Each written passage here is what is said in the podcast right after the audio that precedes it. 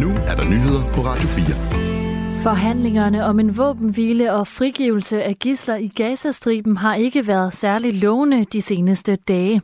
Det siger Katars premierminister ifølge Reuters i en tale ved den årlige sikkerhedskonference i München i Tyskland. Udover Katar deltager også USA og Ægypten i forsøget på at male mellem Israel og Hamas-bevægelsen. Den katarske premierminister vil stadig presse på for en aftale, men tilføjer, at der fortsat er vanskeligheder knyttet til den del af forhandlingerne, som handler om humanitær hjælp. Premierministeren siger, at en aftale om våbenhvile mellem Israel og Hamas ikke bør betinges af en aftale om at frigive israelske gisler. Derudover afviser han at gå i yderligere detaljer. Vesten bør donere flere våben til Ukraine for at markere toårsdagen for den russiske invasion. Budskabet kommer fra statsminister Mette Frederiksen, også under sikkerhedskonferencen.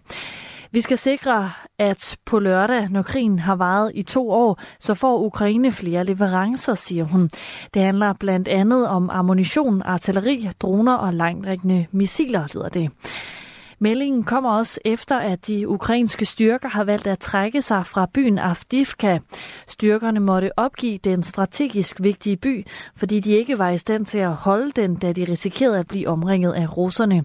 Det siger Anders Puk Nielsen, der er militæranalytiker ved Forsvarsakademiet til TV2. Ukrainerne er øh, på dels presset, fordi russerne presser så hårdt på. Altså, der er det russiske præsidentvalg her i næste måned, hvor de rigtig gerne vil levere nogle, øh, nogle, nogle store ting, så, så Putin kan komme til at se godt ud op til det. Øh, men der er jo også at det, at de mangler rigtig meget ammunition.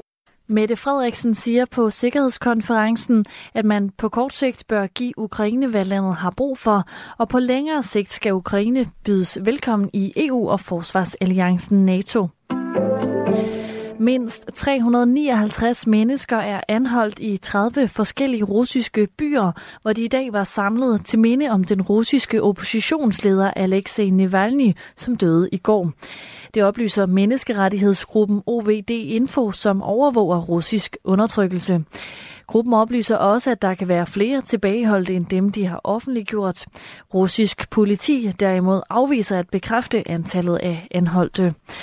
På forhånd havde russiske myndigheder advaret folk mod at gå på gaden efter Navalny's død.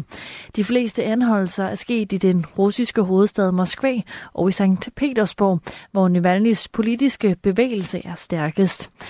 Dagens bølge af anholdelser er den største i Rusland siden september 2022, hvor over 1300 mennesker blev anholdt for at protestere mod mobiliseringen af mænd til militærtjeneste i Ukraine.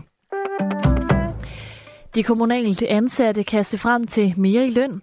Tidligere i dag blev parterne bag den kommunale overenskomst nemlig enige om en aftale, der sikrer en samlet lønramme på 8,8 procent over de næste to år.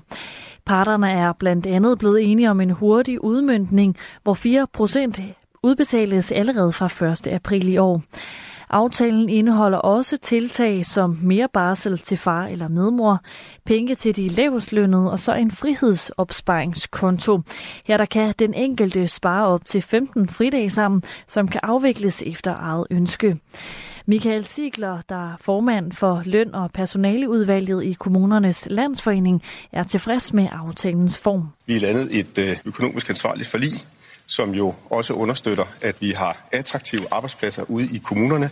Det er rigtig vigtigt for, at vi kan rekruttere og fastholde de medarbejdere, som, øh, som vi har så hårdt brug for, og øh, samtidig øh, sikre gode rammer for, at man kan drive kommune. USA betegner nu Houthi-bevægelsen som en terrororganisation. Det skriver det amerikanske udenrigsministerium på sin hjemmeside ifølge DR. I 2021 fjernede præsident Joe Bidens administration ellers gruppens betegnelse, men nu er betegnelsen tilbage, efter at Houthi-bevægelsen har angrebet flere internationale skibe i det Røde Hav og Adenbugten. Tidligere er et Mærsk-skib blevet angrebet, og Danmark har sendt en fregat til området for at styrke sikkerheden for de gennemsejlende skibe. I nat tørt vejr og mellem 1 grads frost og 4 graders varme. I morgen der skifter vejret fra solskin og til regn mellem 4 og 8 graders varme. Det var nyhederne med Sofie Levering på Radio 4.